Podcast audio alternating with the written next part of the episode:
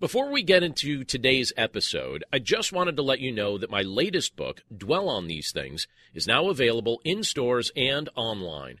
The book is a 31 day challenge to talk to yourself like God talks to you. And if you're up for that kind of challenge, I think you'll find the book helpful.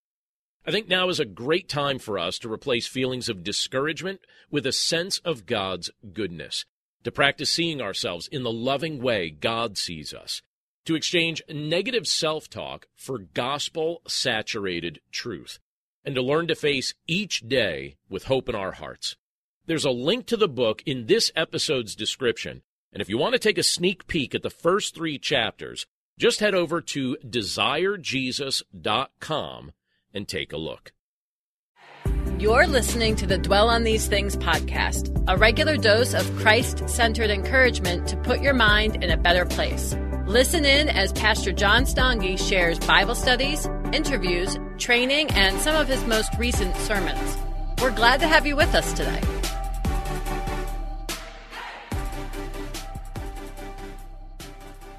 The past group of weeks, we've been, we've been looking at uh, a variety of things from scriptures. We've been talking about um, just the idea of what it looks like to recognize that God can make great use of each of us. And I think that there's a lot of uh, doubt that we as believers sometimes wrestle with. We think that God only makes use of or only um, does great things through people who seem to be people of renown, that the Lord doesn't somehow use regular people like us. And yet, when you look at what Scripture tells us, Scripture makes it very clear that the Lord has called and equipped each and every one of us. If we have trusted in Jesus Christ, the Holy Spirit lives within us. He indwells us, He gifts us, He empowers us, He gives us wisdom. And there's a calling on our life. And you and I could go through our lives basically telling ourselves, I'm not called. Somebody else is called. I'm not called. Or we could say, you know what, Lord, you have gifted me in particular ways, and you've given me opportunity to use these gifts to glorify your name and to, and to serve people. And so instead of talking ourselves out of using the gifts that the Lord's given to us, what would it look like if we start saying, like, why not me? Why not me? The same God that equips other believers has equipped me, so why not me? So, we've been talking about what it looks like to actually answer the calling of God on your life over the course of the past few months. We've had, had the opportunity to do that.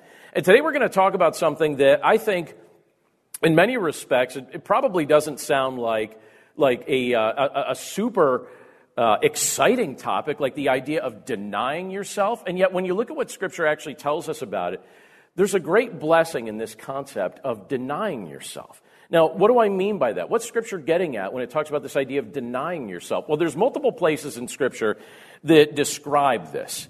But I selected for us today 2 Corinthians chapter 5 to kind of illustrate this concept for us. So if you would, take your Bibles and turn there with me. In 2 Corinthians 5, we're going to start with verse 11. And uh, I'm just going to read down to verse 15. 2 Corinthians 5, starting with verse 11, as we kind of really dig in here to this idea of denying yourself and what that looks like in a very practical way. Starting with verse 11 of 2 Corinthians 5, it says this Therefore, knowing the fear of the Lord, we persuade others. But what we are is known to God, and I hope it is known also to your conscience.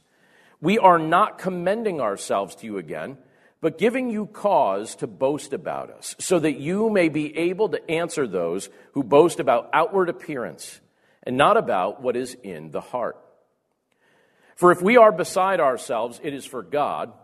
If we are in our right mind, it is for you. For the love of Christ controls us because we have concluded this that one has died for all. Therefore, all have died, and he died for all. And those who live might live excuse me, and those who live might no longer live for themselves, but for him who for their sake died and was raised. Let's pray. Lord, thank you so much for your blessings, and thank you for the privilege that it is to be able to start off our week looking at this portion of Scripture and really wrestling with this idea of what does it mean to deny myself? What does it mean for us to deny ourselves? As your followers, Lord, this is something that you encourage us to do. And we see an example of this here in the Apostle Paul's instruction to the church at Corinth that We know that you want us to apply to our day to day lives, but Lord, we also know it's not the type of thing that we would naturally feel inclined to do. It's also not the type of thing that we can do in our own strength or in our own power. If we try and do this in our own power, it becomes legalism. But if we if we do this in such a way that we give you glory, we can rely on your power and realize that you're the one who sustains us as we seek to actually live out the calling that you've placed on our lives. So, Lord, we pray that you give us your wisdom. We pray that you give us your discernment as we look at this portion of your word together. And we commit this time to your care and pray this all in Jesus' name. Amen.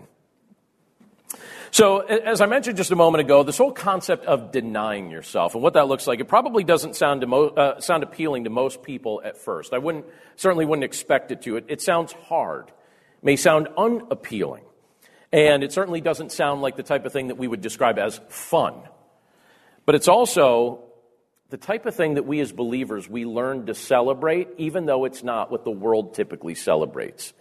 And I, I have to say, it, it's kind of ironic in some respects that we're looking at this topic this week, particularly when I think back over the course of this past week, because I had the opportunity to do something that, in many respects, I look at and I think, well, that doesn't really fall into the category of denying myself.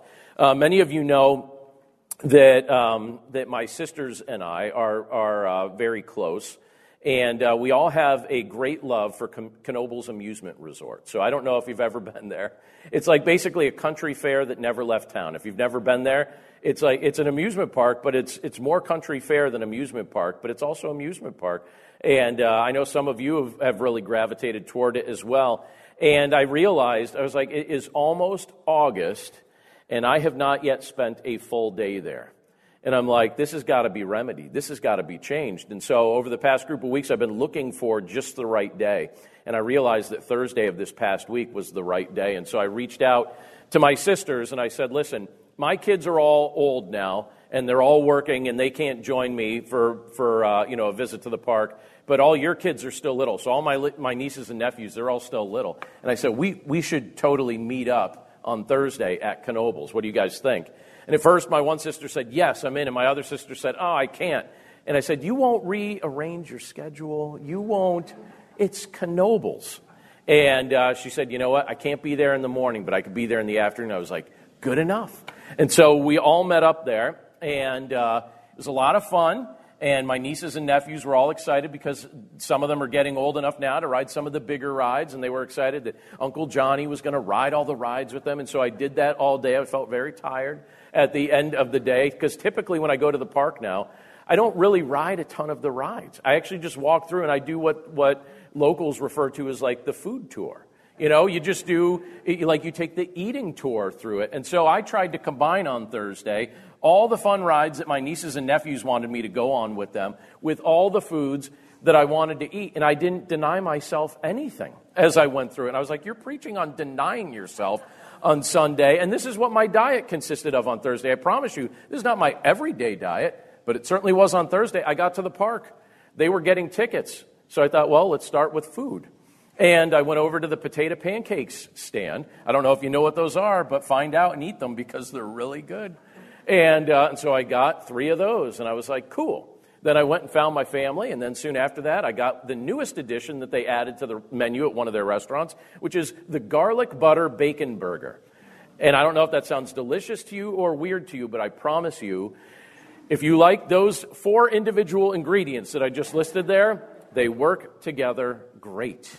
So I got that, followed by pierogies followed by this is my real diet on Thursday. This is why I'm so happy right now, by the way. It carries over a few days, followed by funnel cake, followed by an iced tea slush, followed by trying to drive home with all of that in my stomach. And it's an almost three hour drive.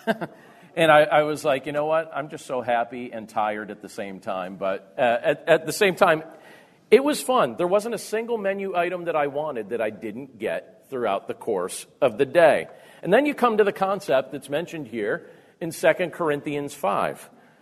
And I'm reminded in a very real way that when you look at the deeper issues here, that this concept of denying ourself is actually a very major part of our spiritual maturity. But it's not really what we gravitate toward right? I mean, even my own life, when you look at a day in the park, now that's, I guess you could say, an exception. But in some respects, I don't even think of it as an exception because I don't think that, naturally speaking, we have a habit of denying ourselves even on a normal day. I think this is something that the Lord has to impress upon our heart a desire to understand because it's part of Christian maturity. It's part of what it looks like to follow Jesus. So if I'm going to call myself a disciple of Christ, what it means to deny myself, it's not just like this idea of avoiding your favorite foods. That's not the deeper level concept. The deeper level concept is I can't be living for myself. I can't be living for myself. If I'm going to, if I'm going to be a disciple of Christ, I can't be living for myself. I'm called to live for Him while serving others in His name. You're called to live for Him while serving others in His name. That's His calling on our life. So, again, how does this relate to the overall calling and the gifting that the Lord's given you? If you're seeking to be obedient to the desires and dreams and, and, calling that God has placed upon your heart, how could you begin denying yourself so that you could live for Him in present day? What does that look like? Well, look at some of the examples that the Apostle Paul gives us in this portion of Scripture. What are some of the things that he's actually encouraging us to deny or to avoid? Well, when you look at verse 11, one of the things that he points out to us here is this idea of denying your worldly fears and replacing them with the fear of the Lord. Deny your worldly fears, replace them with the fear of the Lord. What does that mean? Let me reread verse 11. It says this It says, Therefore, knowing the fear of the Lord, we persuade others. But what we are is known to God, and I hope it is known also to your conscience. I love that verse, and I love what Paul's trying to communicate there as he's speaking about this concept of the fear of the Lord. I doubt that any of us jump up and down at, with excitement at the idea of fear. I know, um, I don't know, have you ever driven on this street right out here in front of the church any given evening? You ever driven on this street? Yeah, Mark and Marie, I see their heads nodding. Many of you saying, yeah. What do you notice when you're driving on this street later in the evening? It's deer everywhere, right? Everywhere. There's deer all over the place. Well, several years ago, a friend of ours who lives in Bermuda came and visited and, and was here in the area for a period of time. And uh, we were giving her a ride back to where she was staying in Newtown, and it was in the evening, and this road was lined with deer on both sides. And we're just driving as we're going down the road, and she said, Oh my goodness, there's deer everywhere. And she started panicking. And I was like, Well, they live here too. Why are you panicking? And she said, Aren't you afraid that they're going to jump out into the road? And I said, Well, I'm watching them, but I'm not afraid that they're going to jump out into the road because they're eating. Their heads are down. If their heads were up, then I might be fearful. But their heads are down, so they're probably not going to move. But we're not driving that fast. She's like, Yeah, we don't have deer like that in Bermuda. It's like, Well, welcome to Pennsylvania. You have everything else in paradise, so let us enjoy our deer, right? Don't criticize our deer. We don't criticize your paradise.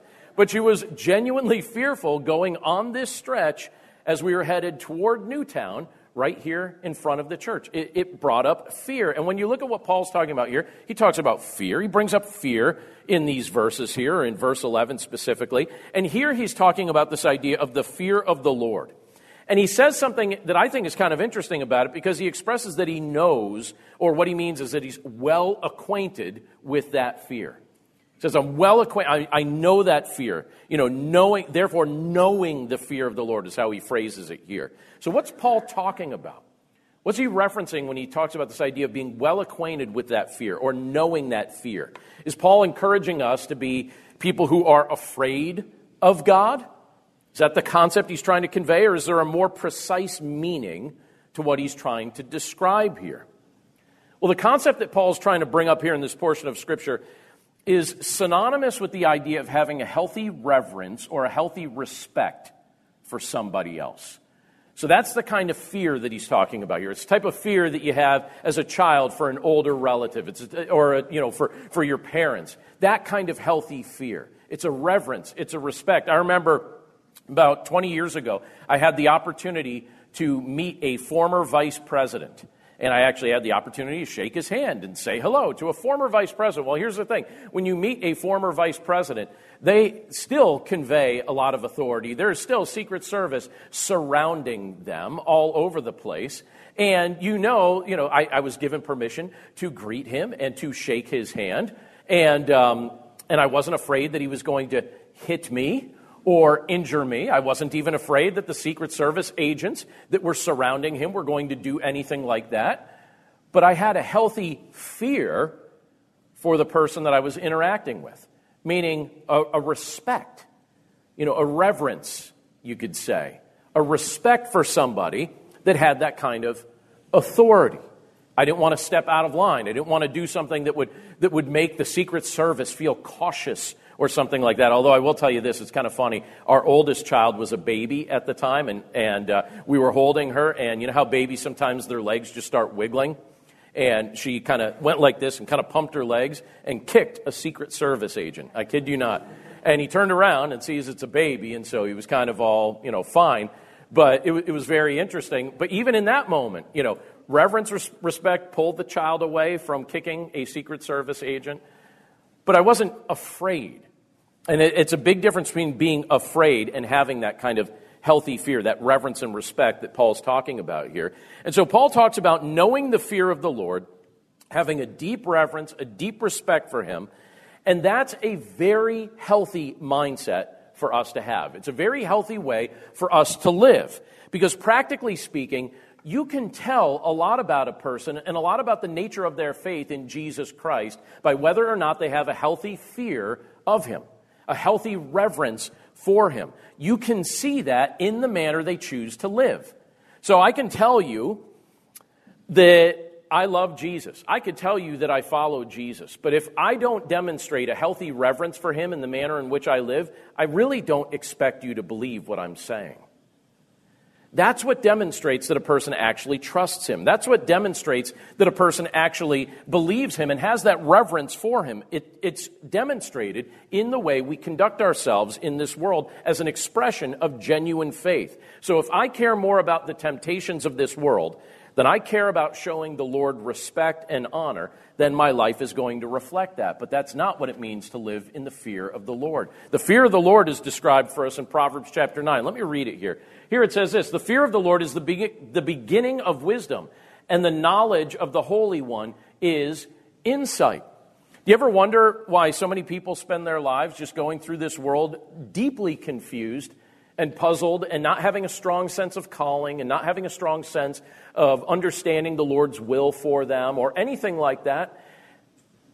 Typically, in a context like that, if you take a look, a close look at their day to day life, you'll discover something. And one of those things that you're probably going to discover is that they're, they're not really walking very closely with the Lord to begin with. Because Scripture tells us that the fear of the Lord is the beginning of wisdom, and knowledge of the Holy One is insight. You understand yourself better, you understand Him better, you understand His will for you better when you live in obedience to Him as the expression of your faith. But if you spend your life basically pushing God off or keeping Him at a distance, you're also guaranteeing that you're going to go through your life confused and most likely depressed. Now, I have to tell you, it's one of my life goals, it's one of the chief aims of my life to encourage others to trust Christ and to follow Him. So every Sunday, I stand up here in front of our church family and I try to persuade people to give their lives to Christ. And if I could persuade you to do that very thing, please allow me to do so. I know ultimately it's the Holy Spirit that does that persuasion, but I try, right? I stand up in front of our church family and try and persuade people. I, I write things, I write books, I write blog posts, I record podcasts, I do all sorts of things that I'm, i post on social media with regularity, trying to use whatever tools the Lord's entrusted to me to encourage people to know Jesus and follow him. And many of you do the very same things. You know, many of us are doing this. And in addition to that, our daily conversations and the interactions we have with the people in our day to day life. We're trying to persuade people to understand and know Jesus. But how persuasive, how persuasive of a messenger can any of us be if we don't personally fear the Lord. If we're basically going through our life fearing the things of this world and not fearing the Lord. If I'm basically going through my life worried so much about the opinions of others that I forsake the Lord's concerns, if I go through my life basically consumed with the things that this world is afraid of and tells me to be afraid of, Instead of realizing that I'm really just supposed to live my life with great reverence for the Lord, the genuine fear of the Lord, not walking in the fear of the things of this world. If I walk in the fear of this world, I'm not going to be a very persuasive messenger. And I think my life is going to reflect that. But if I walk in the fear of the Lord, genuinely revering Him, genuinely respecting Him, I think that's a very persuasive kind of testimony. And Paul wanted the Corinthians, and he wanted all the people that would ultimately read this portion of Scripture to know the Lord deeply. But he also knew that for, for, for the Lord to be able to effectively, ultimately use you and I as the kind of testimony that we're meant to be in the midst of this world, we need to deny our worldly fears and we need to replace them with the fear of the Lord. And so you have Paul encouraging us to do that in this portion of Scripture, but he goes on a little bit further when you look at verses 12 and 13. And there he encourages us as an act of spiritual maturity to deny your temptation to boast. And look at how he phrases it here in verse 12 and then verse 13. He says, We are not commending ourselves to you again, but giving you cause to boast about us so that you may be able to answer those who boast about outward appearance and not about what is in the heart. For if we are beside ourselves, it is for God. If we are in our right mind, it is for you. Let's pause there for a second. It's interesting that Paul's kind of, uh, you know, he's kind of looking at his day to day life and he's realizing there's some people that think he's crazy. And uh, there's other people that might even say he was in his right mind. And he's kind of debating this for the Corinthians. Well, has anyone ever called you crazy? You ever had a season of your life where people called you crazy? Or a moment in time uh, where, where people called you crazy? I remember when I was in my, my mid teens, I was trying to figure out who I was. I was trying to figure out what my life was all about. I decided at one point that that's what I wanted my friends to say about me. I wanted them to, th- to say and to think, and I, I, I would take this as a compliment when they would do it, that I was crazy. And not crazy in the sense that I was insane or, you know, mentally unbalanced, although that could be argued, but crazy in the sense that if something daring was going to happen, that I was going to be the one that would step in and do it. The type of person that would take the challenge, the type of person that would take the dare. Um, I wanted to be that guy. And I, want, I remember at one point I thought, you know what, that's what I want my reputation to be. I still remember, you know, I pulled a lot of pranks and did a lot of things during that time. My favorite being when I filled a, a, a friend's locker with a bunch of baking soda and then rigged a bottle of vinegar to open or to dump when he opened up his locker. And he did that the next morning. I rigged it before we left school the day before. He opened up his locker and uh, it dumped vinegar all on that baking soda and then foamed out into the hallway. And I didn't see it happen, but I smelled it as soon as I walked into the school. You could smell the vinegar. And I remember thinking to myself, it's like, all right, I pulled that off. And then I thought, next step, don't get caught. And so this is what I used to coach myself with a reminder because you're tempted if something like that works. You, you want the credit from your friends, but you also know if you don't tell anyone you did it, you don't get caught. So I, I used to say to myself, it's like, don't boast. Don't boast. Don't say anything. People might think it's you, but they will have no proof if you don't tell anyone. So I didn't tell anyone. So now I wonder, you know, it's, it's been a few decades. So I've started to tell people in recent years that it actually was me because I think the statute of limitations on that is uh, finished. I don't think that my, my high school is going to revoke my diploma at this point. I think the matter has been cleaned up. But the point being, that's not the kind of crazy that this passage is speaking about, right? It's the kind of crazy that we in our day to day life sometimes try to embrace. But when you look at this portion of Scripture, I don't think that's kind of crazy. Now, that is the kind of crazy that, that some people would look at Paul and kind of accuse him of. There were people that thought Paul was crazy. People thought he was out of his mind. People thought he was slightly, maybe more than slightly, fanatical. I actually think it's interesting when you look at Acts chapter 26, verses 24 and 25, where it, it recalls a moment where Paul received that kind of accusation. It says, and as he was saying these things in his defense, Festus said with a loud voice, Paul, you are out of your mind. Your great learning is driving you out of your mind. But Paul said, I am not out of my mind, most excellent Festus, but I am speaking true and rational words. And it's kind of interesting when you look at Paul's life, he was very intense, he was very passionate about making the gospel of Jesus Christ known throughout this world, wherever the Lord gave him an open door to proclaim it. because he was so thankful for what Jesus had done in his life. And he was so thankful for the fact that Christ forgave him. And he was so thankful for the fact that Christ had redeemed him. And he wanted that good news, he wanted that divine gift that he'd received from Jesus to be shared with as many people as possible, even those who hated him, even those who thought he was crazy. And so Paul would proclaim it, and the Lord gave him the opportunity to proclaim the gospel in front of audiences, like in front of Festus and other uh, political leaders of the time and great leaders of, of that era. And, and many of them just thought Paul was out of his mind. And I wonder for us, what keeps us from openly sharing the message of the gospel with other people? You know what? One of the challenges that we face in this world that I think somewhere along the way we really need to start wrestling with we want to be liked, right? Now, I know some of you are like, no, not me. I know you don't, all right? But most of us, right? 97% of us want to be liked, right? I, can I just admit to you that that's something that I care about? I, I kind of like if people like me. And I feel kind of bad if they don't. And I think, what did I do? You know, I, I was even talking with friends the other day. And we I was talking to them about somebody that really can't stand me. And I was, I was like, I don't know why they act that way toward me because I feel like I've always been nice to them. And uh, we were kind of wrestling with it. And I think sometimes as believers, we really want to be liked. And I don't think there's necessarily anything wrong with that as long as that doesn't turn into an idol that gets in our way of proclaiming the gospel of Christ. Because I'm glad that the Apostle Paul didn't go through his era during that time wanting to be liked more than he wanted to proclaim the truth. So I like being friendly to people, and I like when people are friendly to me. But one of the things we have to wrestle with is what does it look like to be friendly even with those that might think we're out of our mind? What does it look like to genuinely share your life and the gospel with people that kind of think you're crazy because you believe this stuff? And this is something that over the course of my life, I've really been asking the Lord to give me wisdom and insight on because I don't want to be one of those people that just stays kind of locked up in a cubicle, not really interacting with people who don't share my faith or share my beliefs.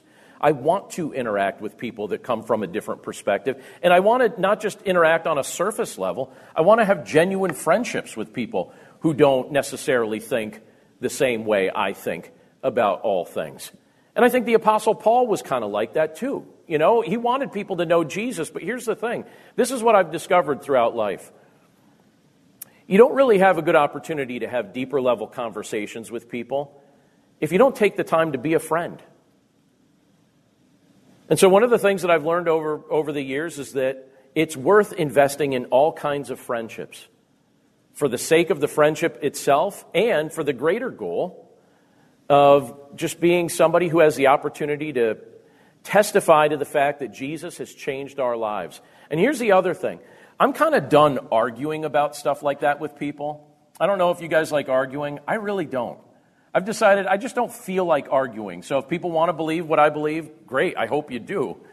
But I also, I just don't have it in me to argue about it with people anymore. But if anyone wants, if anyone wants to know the reason for the hope that I have within me, I'm very happy to tell you about it. And can I tell you that when I've taken that posture, and when I've realized that that's something that the Lord kind of put in my heart as kind of an opportunity creator, I, I kid you not, over the past couple years, I've had more opportunity to share my faith with other people than I ever remember having. And the Lord's allowed me to develop friendships with, with so many people. I'm just like, wow, I'm so grateful that they're in my life, even though they don't necessarily come from the same perspective. And I think it's all on purpose. I think that everybody that the Lord brings in your life is on purpose, and that you're supposed to testify about the hope that you have in Jesus Christ because I think God wants them to have that hope too. Wouldn't you agree? He does. He wants them to possess that hope. And He doesn't just want them to wait till their last day to find it. And here you have the Apostle Paul. He's talking about this with people. He's sharing about this. They think he's out of his mind, but he's like, you know what? I'm still going to share. And he doesn't boast, he doesn't brag, and he's not trying to make himself out to be something that he's not.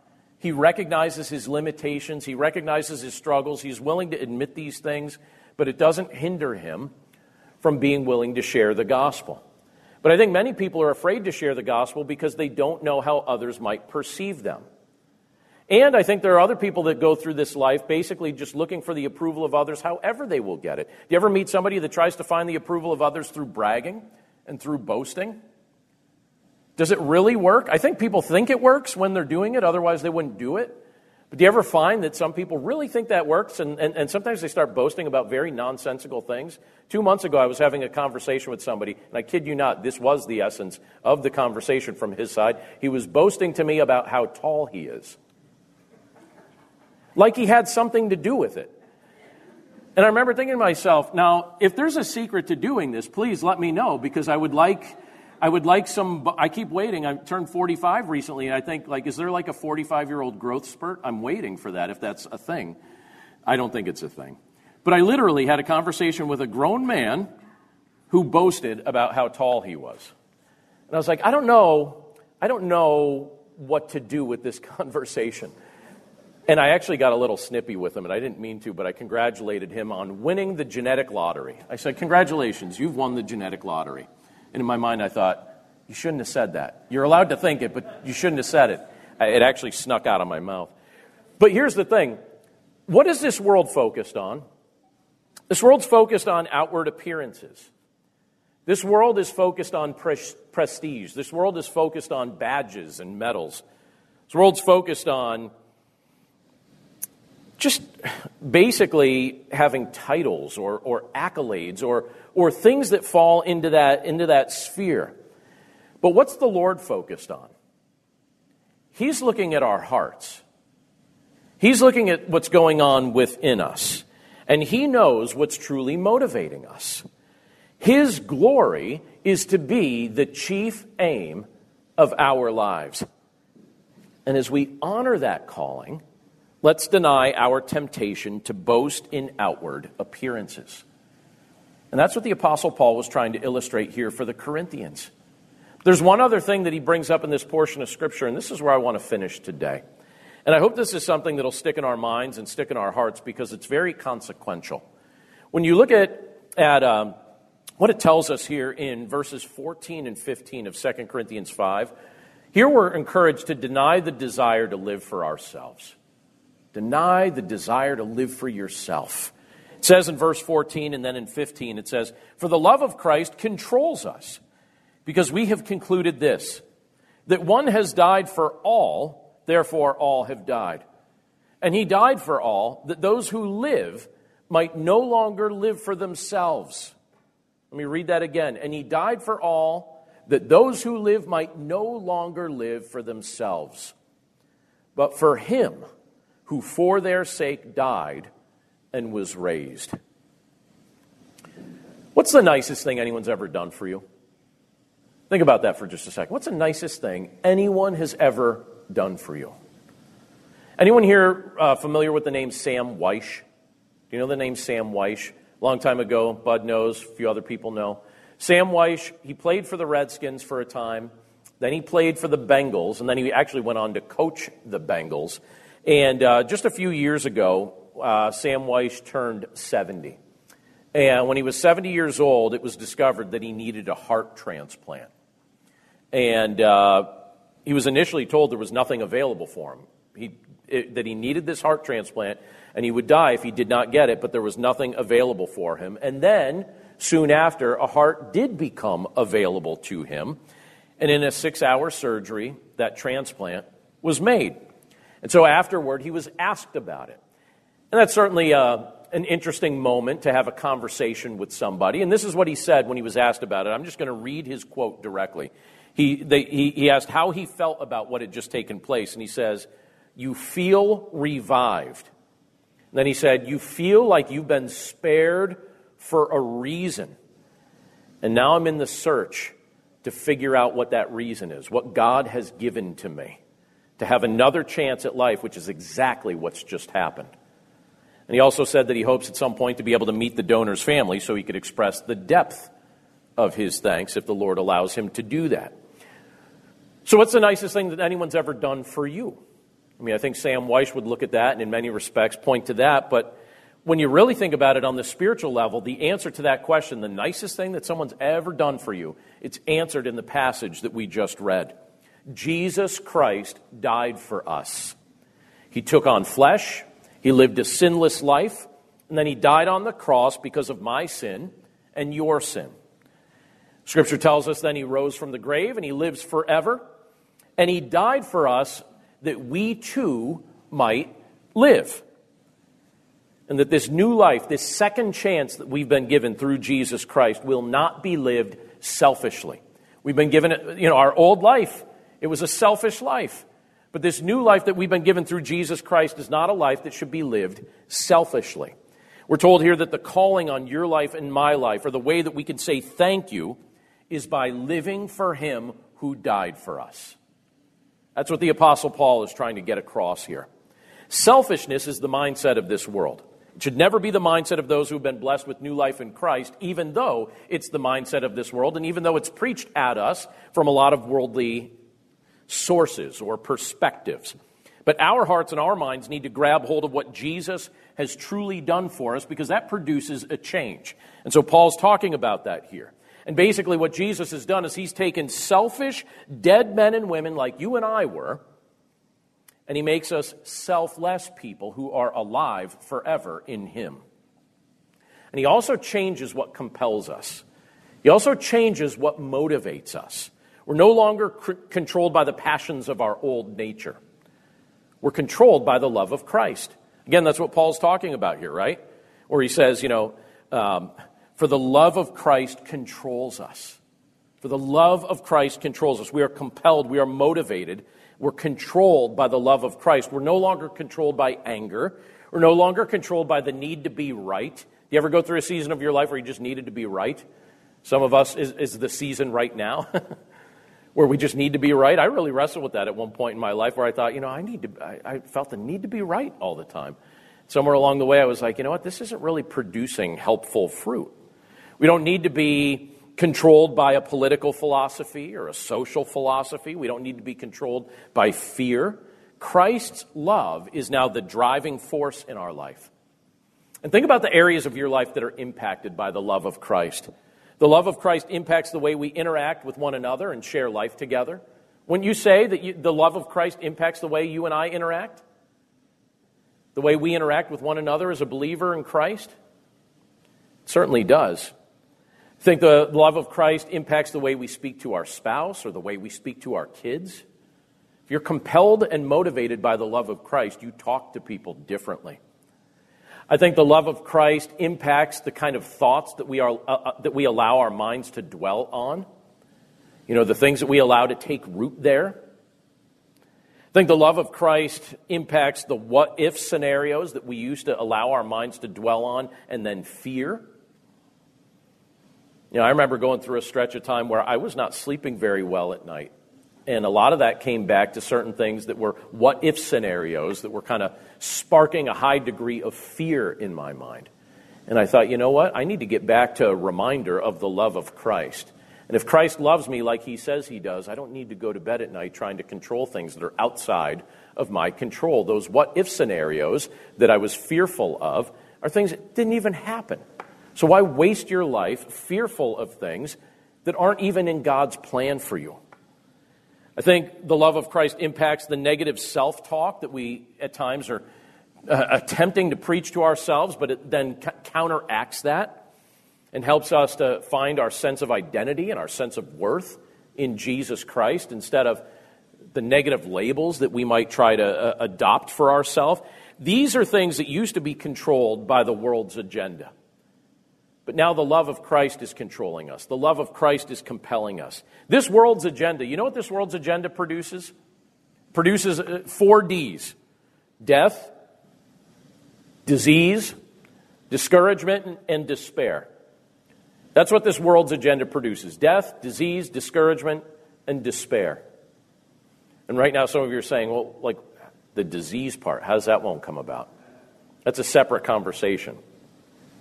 But that's what this world's agenda, I tell you what, follow the world's agenda and see what happens, right? Death, disease, discouragement, and despair, without a doubt. But now we're controlled by Christ. We have a hope that is not anchored in our circumstances. Our hope is anchored in Him. So let me say this as we finish up this morning. When I look at what Paul says here in this portion of Scripture, this idea of not living for yourself, but ultimately living for Christ, I think it's a beautiful way to live. I think it's a persuasive way to live as well. If you and I are changed by Christ, we're living in respect of God, revering and respecting our Heavenly Father. If we're not boasting in outward appearances, but focusing on Christ's work in our hearts as we submit ourselves to His love controlling us. I think his mission for us, his mission for our lives in this world, I think it'll be it'll become very obvious. I think it'll be completed. And I think our lives will serve as a very powerful and persuasive testimony to others who need his presence in their lives as well. Let's pray. Lord, thank you so much for the wisdom that you give to us through your word. We know, Lord, that naturally speaking, when we look at these things, these aren't the type of things that, that humanly speaking, we would want to adopt in, into our life. Most of the time, apart from you, we were going in a direction that was not healthy. It was consumed with worldliness. We were pursuing this world's ambitions and thinking that somehow it would produce good things in our lives. But Lord, those that spend their lives chasing after the things of this world ultimately can testify at the end that it didn't produce good fruit. And so, Lord, we don't want to be men and women who go through our lives in this world producing bad fruit or adopting bad fruit into our lives or adopting a worldly mindset. We want to be people who deny ourselves so that we could say yes to you. And so, Lord, this whole idea of denying ourselves is basically getting out of the way so that you can do an amazing work. So we stop idolizing our preferences and begin submitting ourselves to your will. Lord, that's a struggle for every single one of us, regardless of how long we've followed you. That's a struggle for every single one of us, regardless of what state of maturity we're at right now. But Lord, we're grateful for the fact that all throughout the course of our life, your Holy Spirit is doing a work within us, and He is producing holiness in our lives. He's helping us to see and understand the truth of your word. He's helping us to put your word into practice. He's helping us to actually do the things that you've called us to do. Lord, we know that throughout the course of our life, it can be very easy for us to start to really confuse the mission that you've given us with the mission that this world wants us to pursue. It can be very easy for us to start to boast in our abilities or boast in our outward appearance or boast in our accolades. But Lord, your calling on our life is so much deeper than the worldly things that at one point we once embraced. And so, Lord, if there's any area of our life that we could identify where those things are starting to, to creep into our value system and, and creep into our perspective, we pray, Lord, that we would look at these things and recognize them for what they are, that we would, that we would not pursue things that at one point were our idols, that we would crucify those things and that we would give ourselves over to you completely. Lord, you know each of the things that we wrestle with. You know each of the concerns that are on our minds right now. And so, Lord, I just pray for your strength for each and every one of us gathered here, each person that's here in this building, each person watching along with us on our live stream, each person that might access the recording of this later in the week. That you'd give us your strength, that you'd give us your wisdom, and that you'd give us a strong desire to stop idolizing our preferences and to begin living for you because you're the one who's given us new life. Just like Sam Wyche was expressing his thankfulness on the new lease on life that you'd given him. He was trying to figure out how you wanted him to use the remaining years that you gave him. Lord, we pray that that would be the same type of thing that we'd come before you and pray about. And that as we follow you, as we walk in obedience as the expression of genuine faith, that we would have great clarity about your will and that we would pursue the things that you've placed in our minds and our hearts to pursue for your glory. Lord, thank you so much for these challenges from your word today, and thank you for the privilege to be able to start off our week together, giving you praise and worshiping you together. We commit ourselves to you now, and we pray this all in Jesus' name. Amen. Everyone wants to change the world. Capitol Ministries is doing just that, one heart at a time by creating disciples of Jesus Christ among political leaders in the U.S. and foreign nations. For more than 25 years, founder Ralph Drollinger has written Bible studies specifically for public servants. Study along with us and learn what the Bible says about capitalism, communism, abortion, same sex marriage, and other contemporary issues. Subscribe and follow us at lifeaudio.com or search Capitol Ministries on your favorite podcast platform.